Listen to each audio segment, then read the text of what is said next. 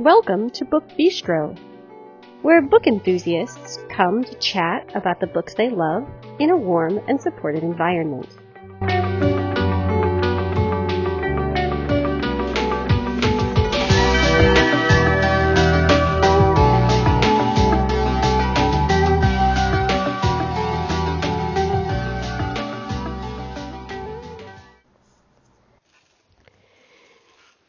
Episode is airing on Tuesday, June 28th, 2022. Hello, everyone. This is Shannon, and I am here with another Tuesday morning episode, an author interview, and of course, the week's new releases. So, the interview that I'm going to share with you is one that I did with author Jen Frederick, and we'll be talking about her novel Soulmates. So this is the second book in a duology, and I highly recommend you pick it up. So let's dive right in here. Going to get us started with the housekeeping information. Then we'll move right on into the interview and then on to new books.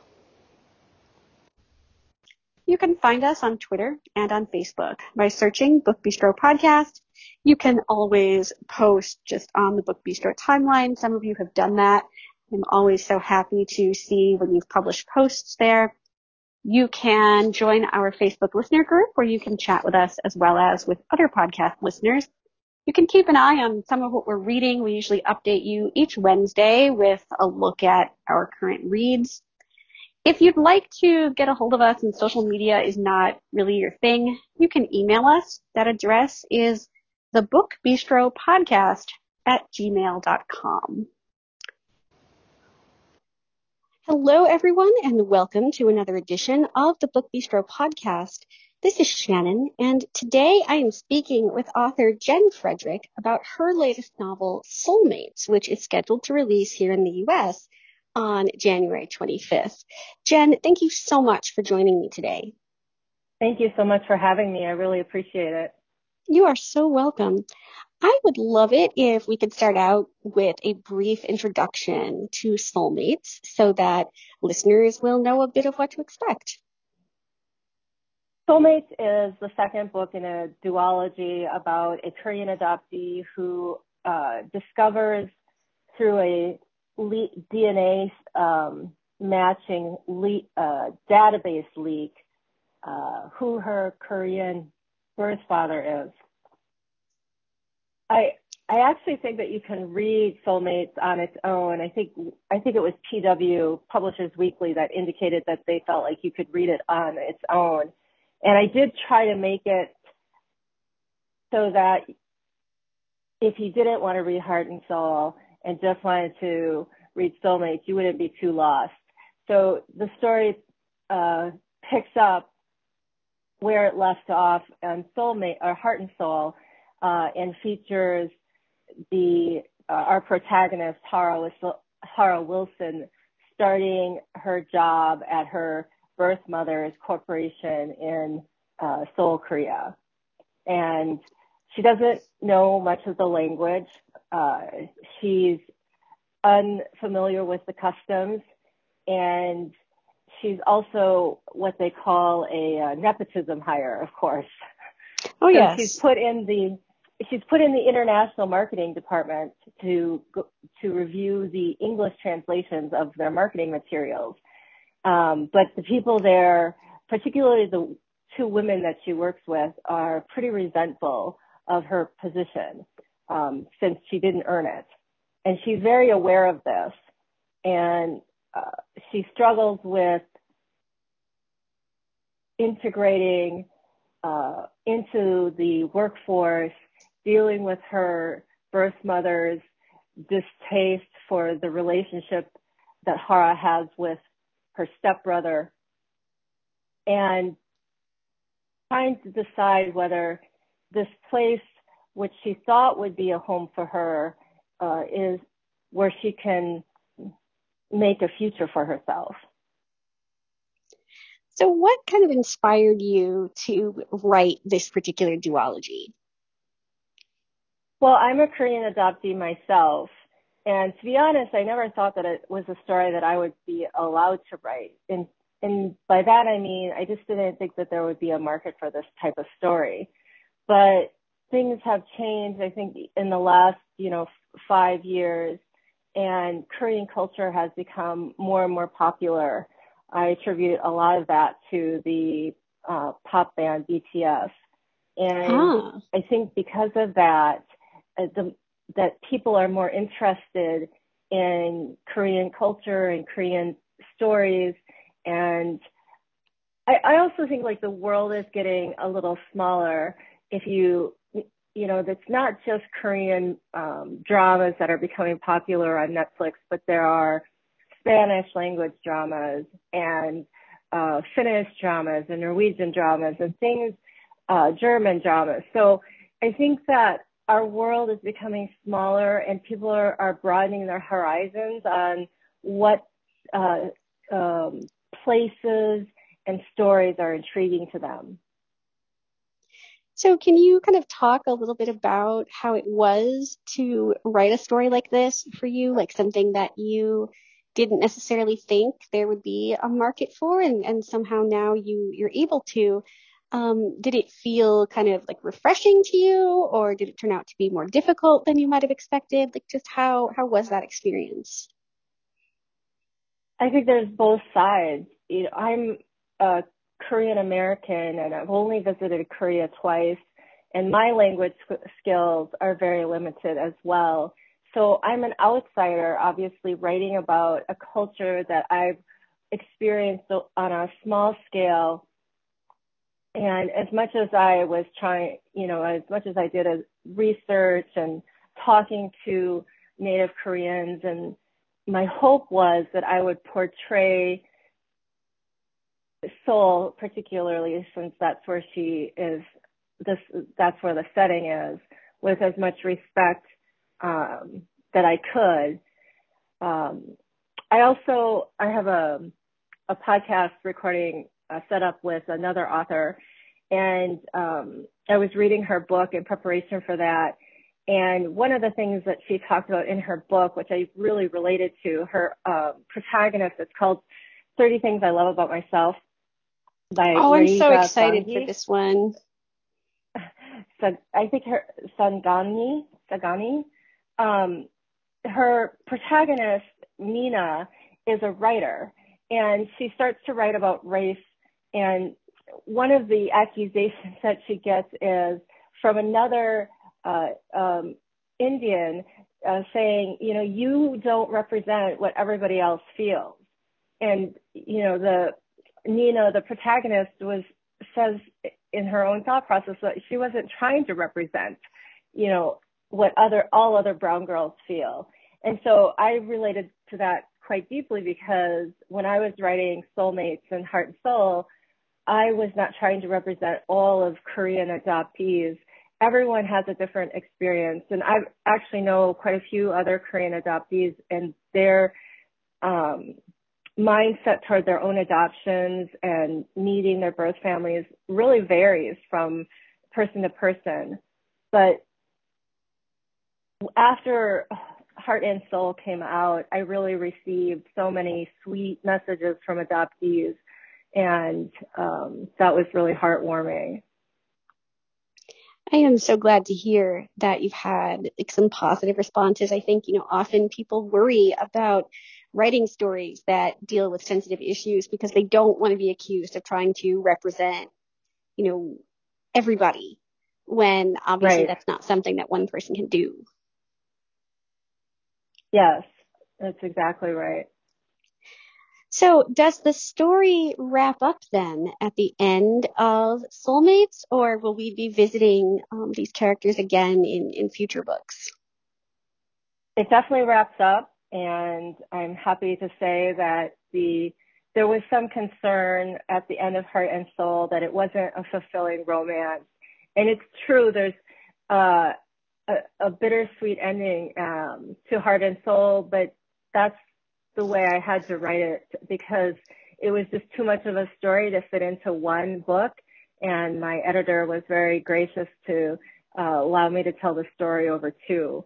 But I think that for romance readers, they will be satisfied by the ending. I had a lot of fun writing the ending, and uh, I don't want to give it away, but um, the the characters that I got to uh, write about, I felt like I gave them a good resolution. So would you consider this to be then like a contemporary romance duology or would you call this more women's fiction? Like how, how are you categorizing this particular duology? I mean, I think it's a romance, but the, but with all stories about romance, there are other complications, um, external forces, and when it, when you write a romance, there's internal conflict and external conflict.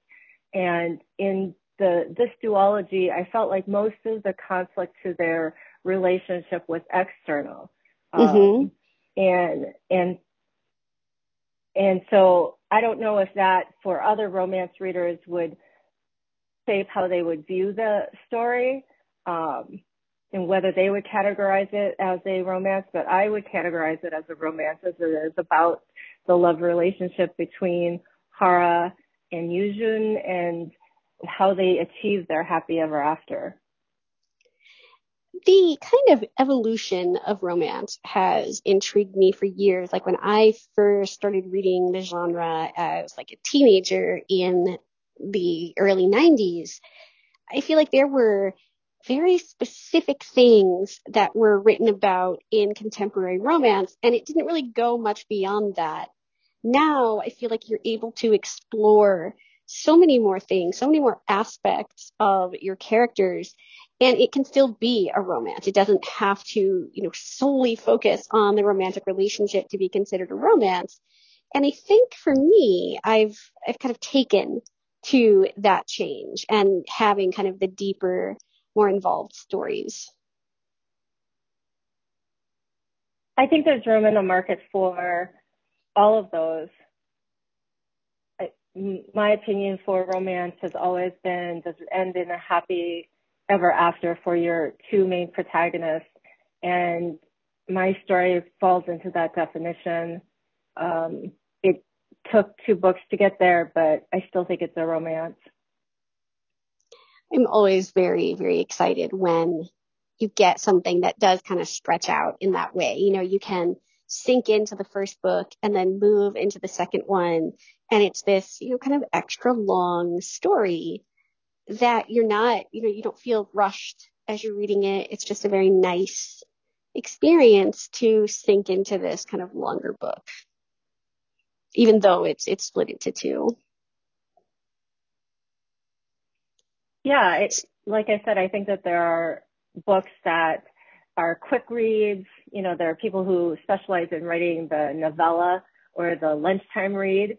And there are people who are really good about writing long series with individual couples, like Nalini Singh, I think is oh, an amazing author.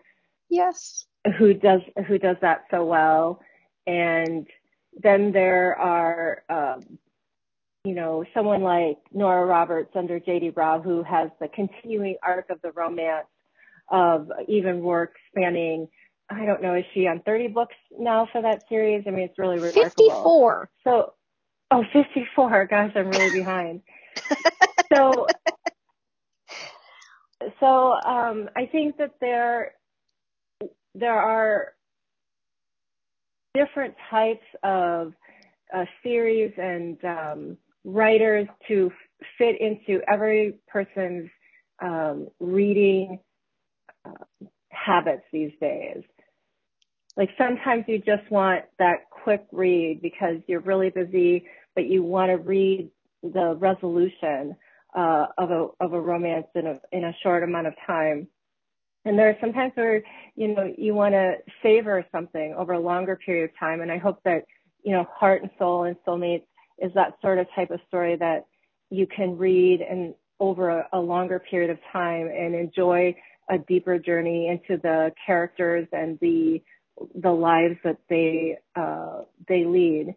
Um, I you know, it was especially fun to write about Seoul and have that setting. It was a challenge to write about the language there and have it be um, accessible for uh, English speaking readers.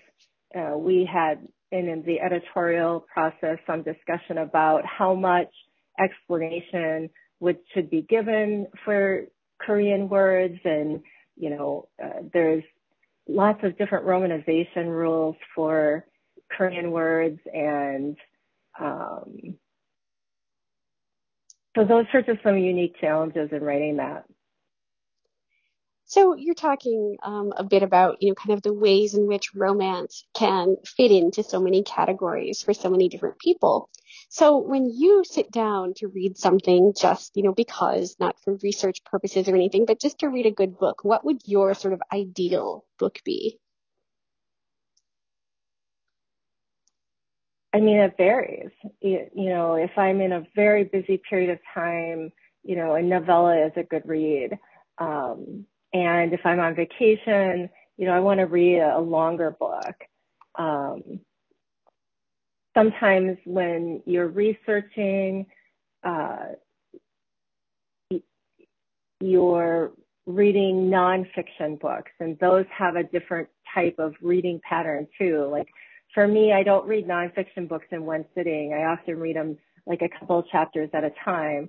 Whereas with a fiction book, it's hard for me to put it down. I really want to know what ha- happens next. So do you have like particular subgenres of romance that you are particularly drawn to, or do you kind of read all over the map? Um, I read all over the map. Uh, I used to read almost solely romance books, but um, probably within the last five or six years, I started reading a lot outside the genre, and I actually probably read more um, nonfiction and um, mysteries and just regular fiction books than romance. And I think it's helped to refine my own writing. Have you read anything lately that you really loved that you think the world should know about?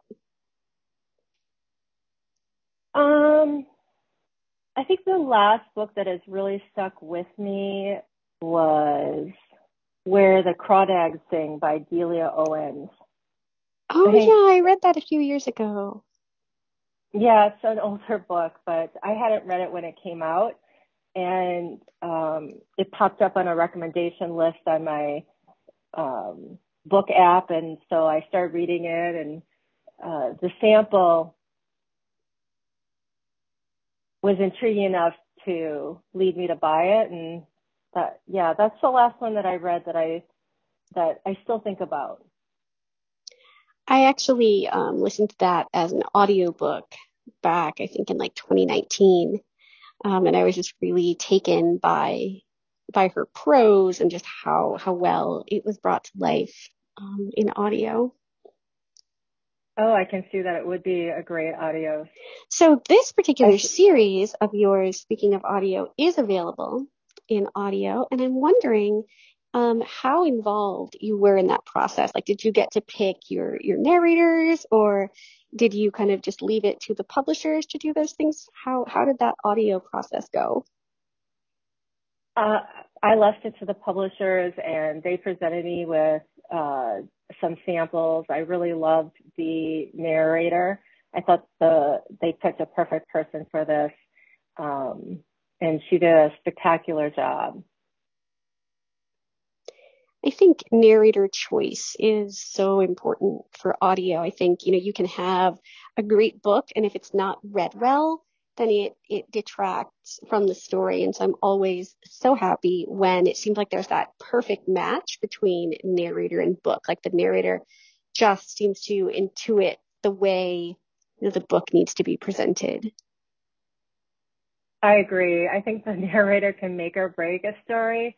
Um, there, I'm not going to name any names, but there is a romance series that I really love, and the narrator is just, it doesn't the narrator doesn't fit for me. Uh, the narrator is too slow and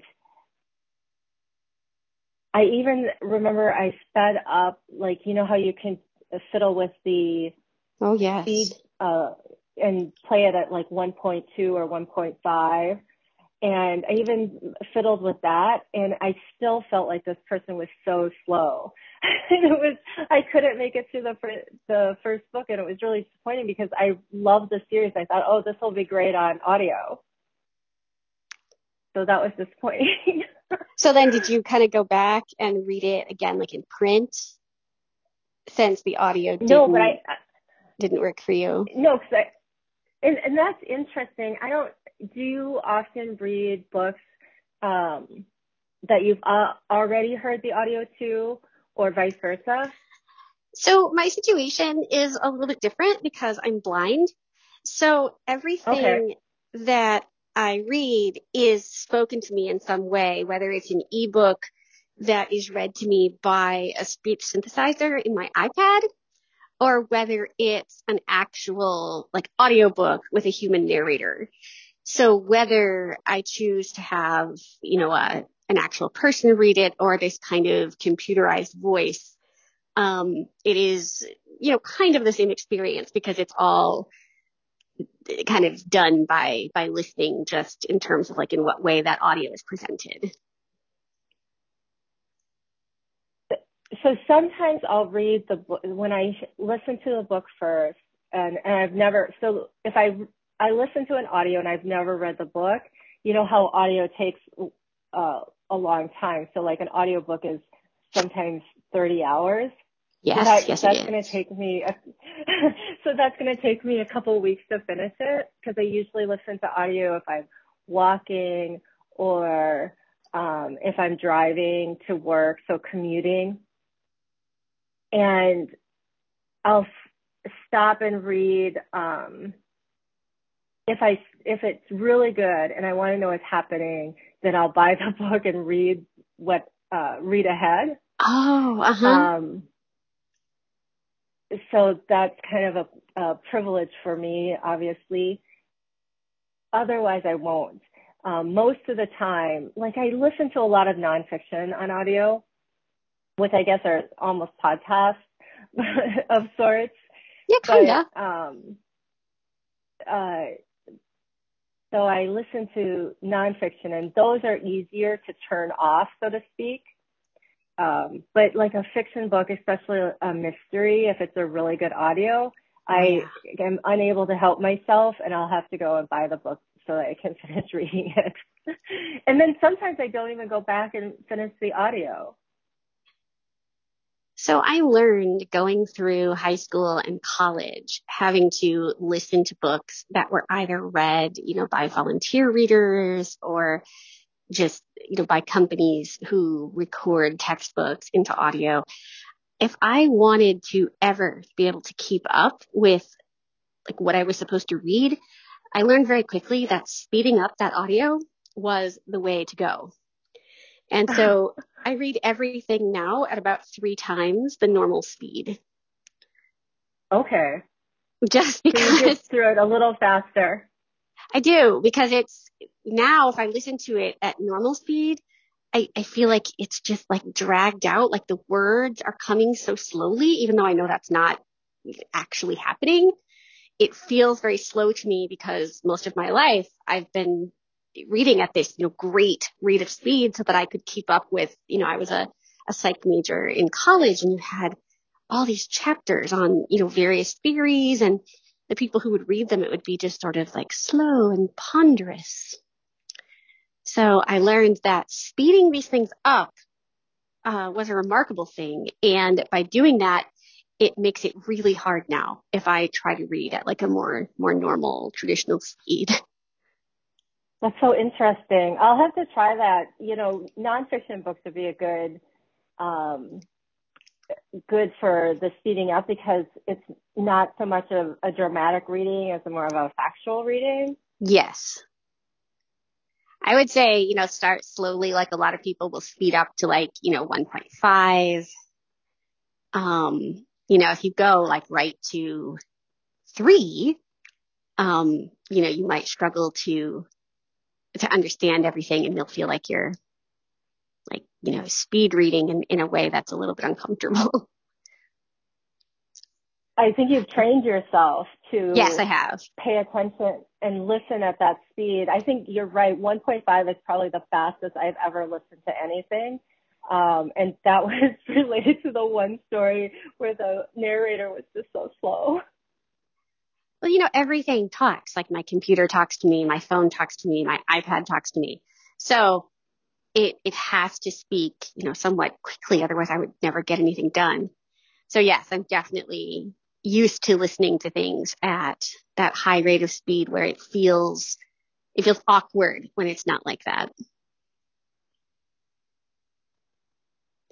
When they yeah, were first recording things on tape, they had it so that if you sped up the tape, it would make it sound like the chipmunks. And It was this really like high pitched, weird kind of voice.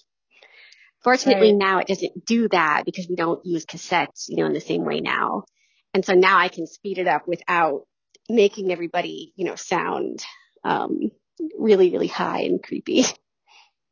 Right. The audio distortion is much lower these days. Yes. Well, that's good. That's really great. I, I prefer it. Cause, you know, the, the chipmunk thing, like it was doable, but it was also really, really distracting. Like you're reading a nice, you know, sexy romance and everybody's talking in this like super high register and you're just like, no, this is, this doesn't work. That could really affect, adversely affect your appreciation for the story. Yes. Yes. It, it's much better when it doesn't have to be like that. So now that Soulmates is in the world and people are, are almost in the world now that we're recording this, um, what do you kind of have in store for people next? Um, I'm working on a couple of different stories and uh, actually writing in both of them kind of at the same time, just a little bit each day. I haven't, there's a one particular story that I really love, but I haven't really figured out the ending yet. And so okay. I don't know where I, I'm hoping that as I write it, the ending will come to me. Uh, so far it's been very elusive. and, um, but I'm going to plug toward that, uh, end goal. I'm, I'm really into revisions. Like for both Soulmates and Heart and Soul, I rewrote the book almost entirely. Because wow. once I got to the end of the story, like for Heart and Soul, I knew where I wanted to end. Um, even though that ending, uh, wasn't the traditional romance ending, I felt like it had to end at a, at this particular point in order for me to tell the rest of the story. But I didn't know exactly where book two would end. And when I got to the end of book one, Heart and Soul, I realized that I hadn't written, especially the middle part and the, uh, when she gets the soul, I hadn't written that appropriately. So I had to go back and rewrite that.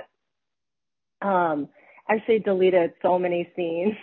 Oh. And then that was actually true for Soulmates too, is that I wrote um, I think I wrote like 70,000 words and I sent it to my editor and I said, I, there, this, this isn't working the way I want it to.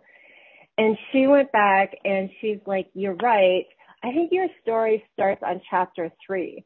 And I went back and I read it and I'm like, oh my gosh, it does start with chapter three.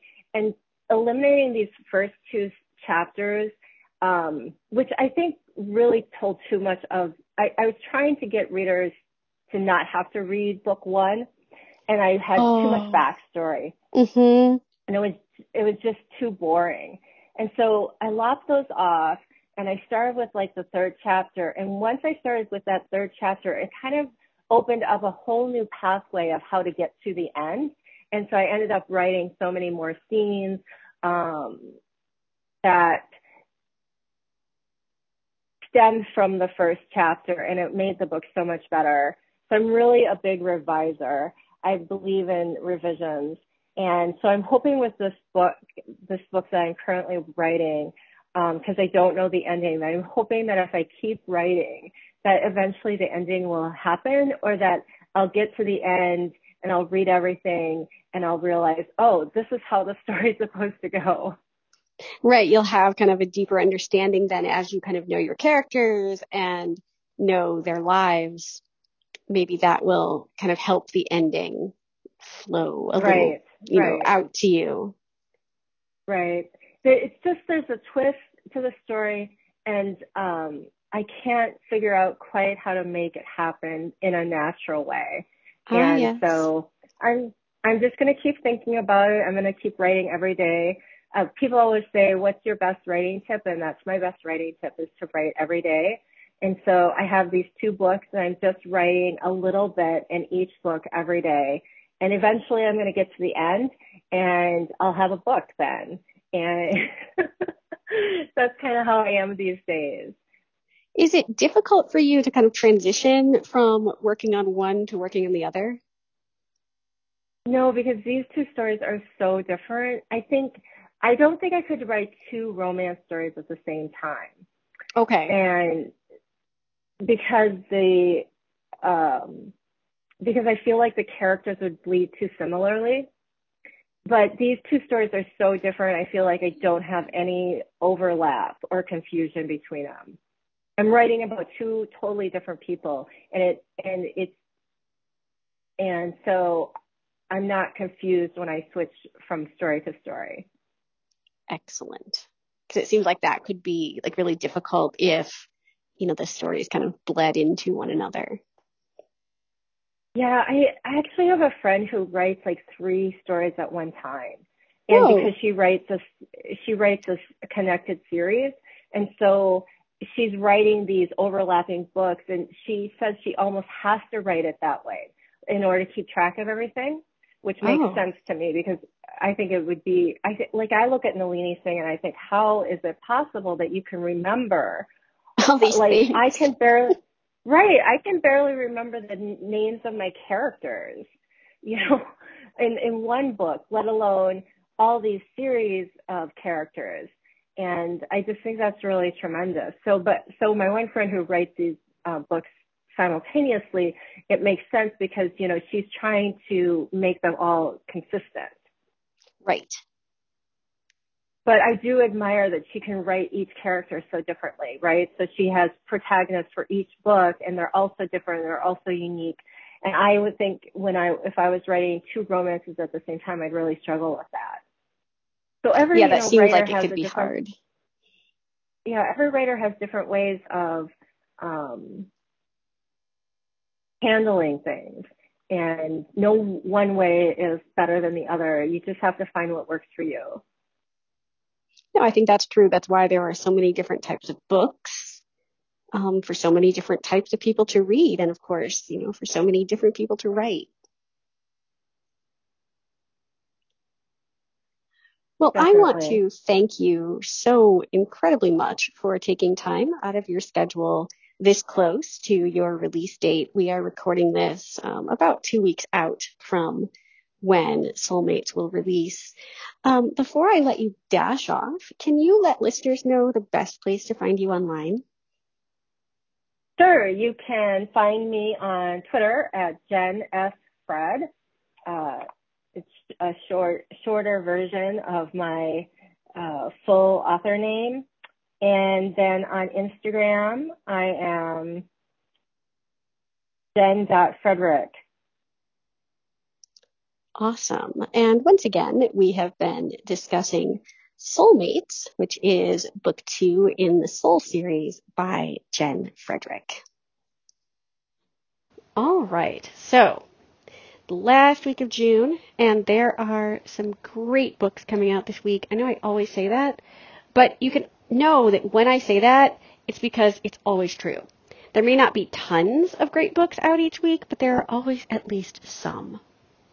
So, I'm going to get started here with some books that you've heard us talk about before.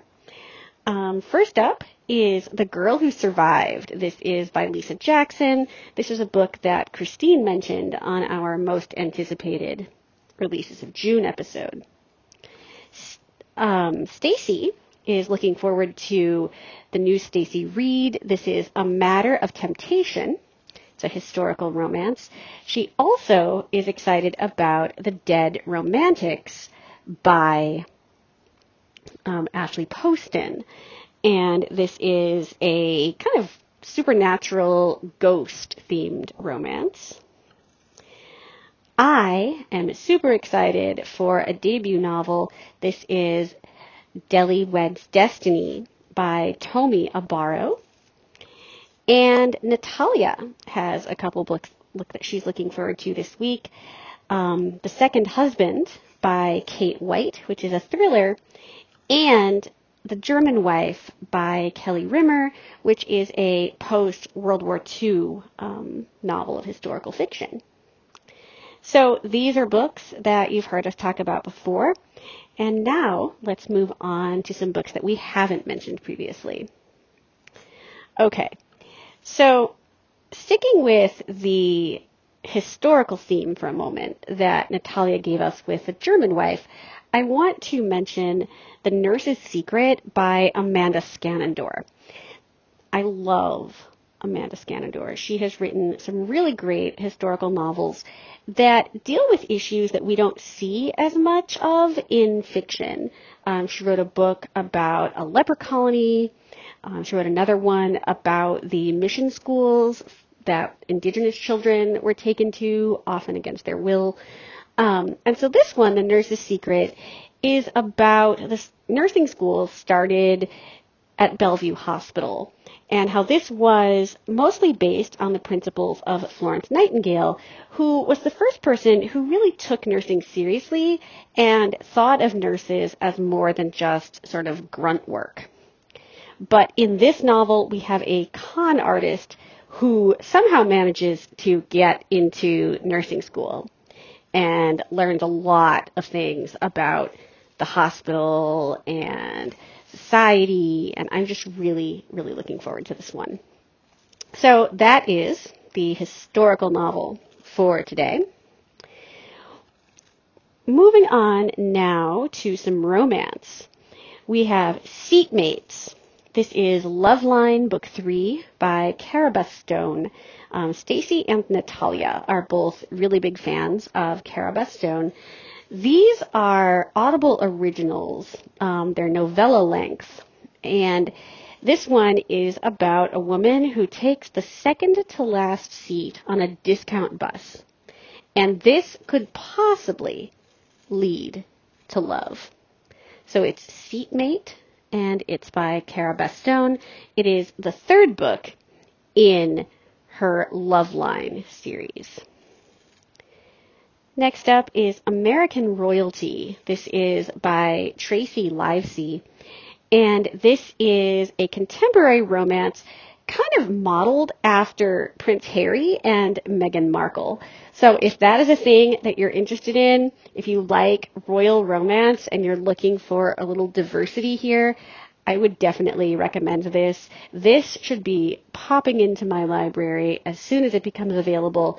Um, I'm expecting it in about three hours. Yay! It's American Royalty and it's by Tracey Livesay.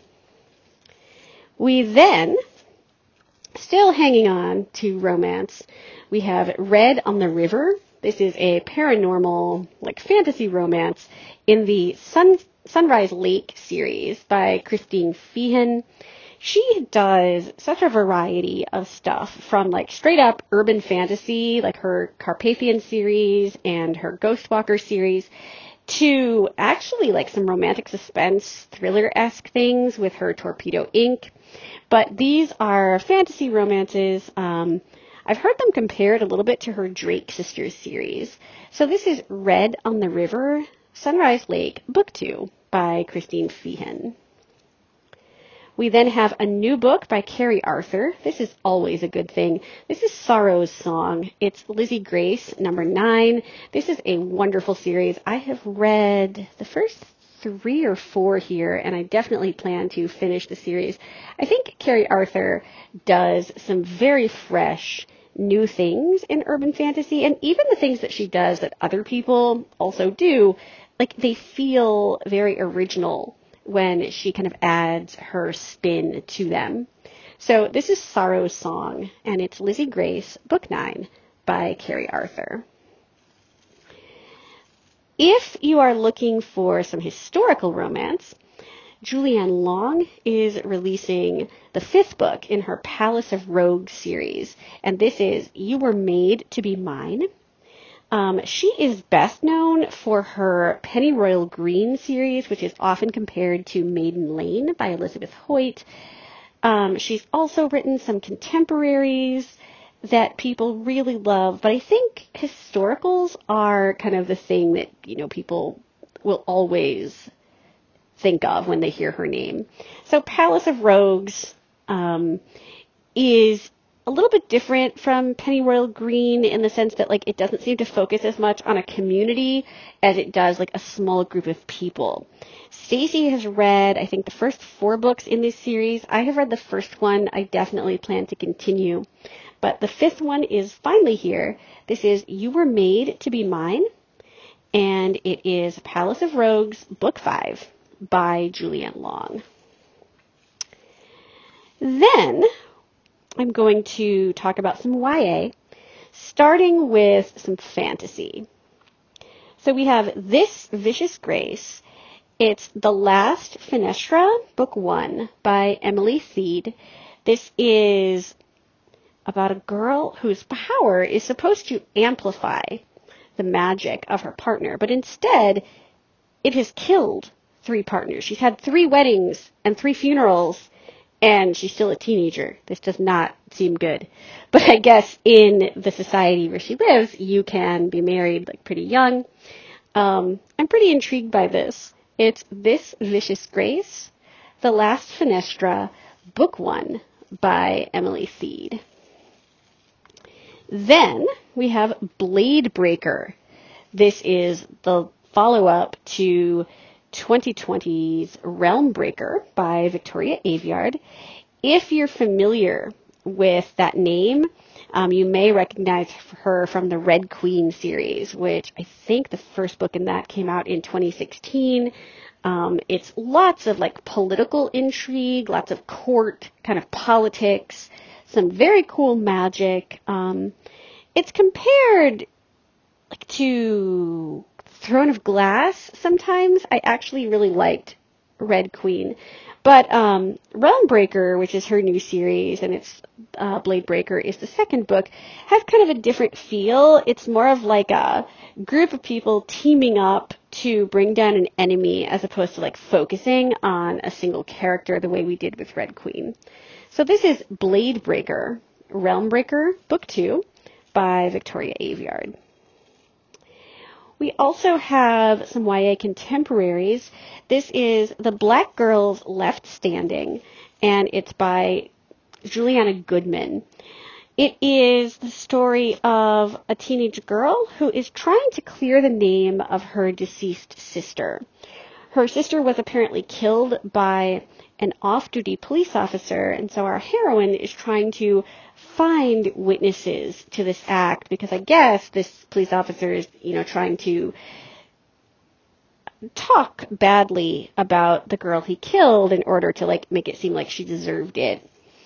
Um, this is compared to The Hate You Give, and it is The Black Girls Left Standing, and it's by Juliana Goodman. We also have Bad Things Happen Here. This is a young adult thriller by Rebecca Barrow. And it promises to give us dark truths, lethal betrayals, and poisonous secrets. I am here for this. I am looking right now for kind of fast paced, thrillery things to really grab my attention, and this sounds exactly like one of those things. So this is Bad Things Happen Here by Rebecca Barrow. Okay, so I gave you a young adult thriller. So let's move on now to mysteries and thrillers, just kind of in general. Um, we have Little Sister. This is DCI Jonah Sheen Book 4 by Gytha Lodge. I have read the first two books in this series. The first book I loved so incredibly much. The second book I enjoyed, although not as much as the first. Um, Jonah Sheen is a police detective in the UK. And of course, you have kind of that thing that we've come to expect, I think, from some UK procedurals, where you kind of focus on the one detective, but you also get to know their team a little bit. Think like um, Val McDermid or Angela Marsons, Robert Bryndza, people like that. If you enjoy those, then Gytha Lodge might be up your alley. This is something that Brooke enjoys, I know. Um, so this is Little Sister, DCI, Jonah Sheen, Book 4 by Gytha Lodge. We also have a new book by Lucy Clarke. This is One of the Girls. It is about six women who travel to a Greek island for a bachelorette party. And apparently disaster and possibly death ensue. I read a Lucy Clarke book for the first time in like 2014 and I really, really enjoyed it. Um, she's not an author who gets a ton of attention, but I think she definitely deserves to get more. This is One of the Girls, and it's by Lucy Clarke. We then have The Wife Before. This is by Shanora Williams. And it is about a young woman who marries a professional golfer. And she's thinking that this is going to change her life in like some really big, meaningful ways. What she doesn't realize is that these ways might not be good. Like this might not be what she had in mind. I have read one other Shanora Williams book, and it was definitely dark and twisty with characters that you could identify with, even if you didn't always like the way they behaved. So this is The Wife Before, and it's by Shanora Williams. Then we have Harlem Sunset and this is a historical mystery. It's Harlem Renaissance Mystery, Book 2 by Nekesa Afia. I loved the first book in this series, which came out last year. Um, these are mysteries set in Harlem during the 1920s, so during Prohibition, with an African American lesbian as our main character. The first book was phenomenal. I am so excited that the second one is almost here, just a couple more hours, and it should be popping into your library and mine. Um, these are just so much fun. They're full of like all of the atmosphere that you would want in a historical book with like the chills and thrills that you want from mystery with great cultural representation and LBGT rep as well. So this is Harlem Sunset, Harlem Renaissance Mysteries, Book 2 by Nekesa Afia. And that is all I have for you this week. Next week is the first week of a new month, and that means there are lots of great books in store for you all. I hope everyone is staying safe and well and reading in whatever way feels warm and comforting to you if some things going on in the world climate um, are, are distressing to you as they are to many of us here at Book Bistro.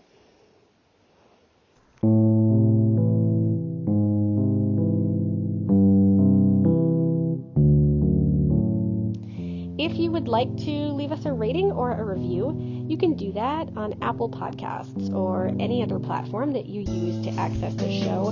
Not only does it tell us what you think, but it also helps other people find us when they're looking for book related podcasts. Um, it kind of advances us in the Google algorithm.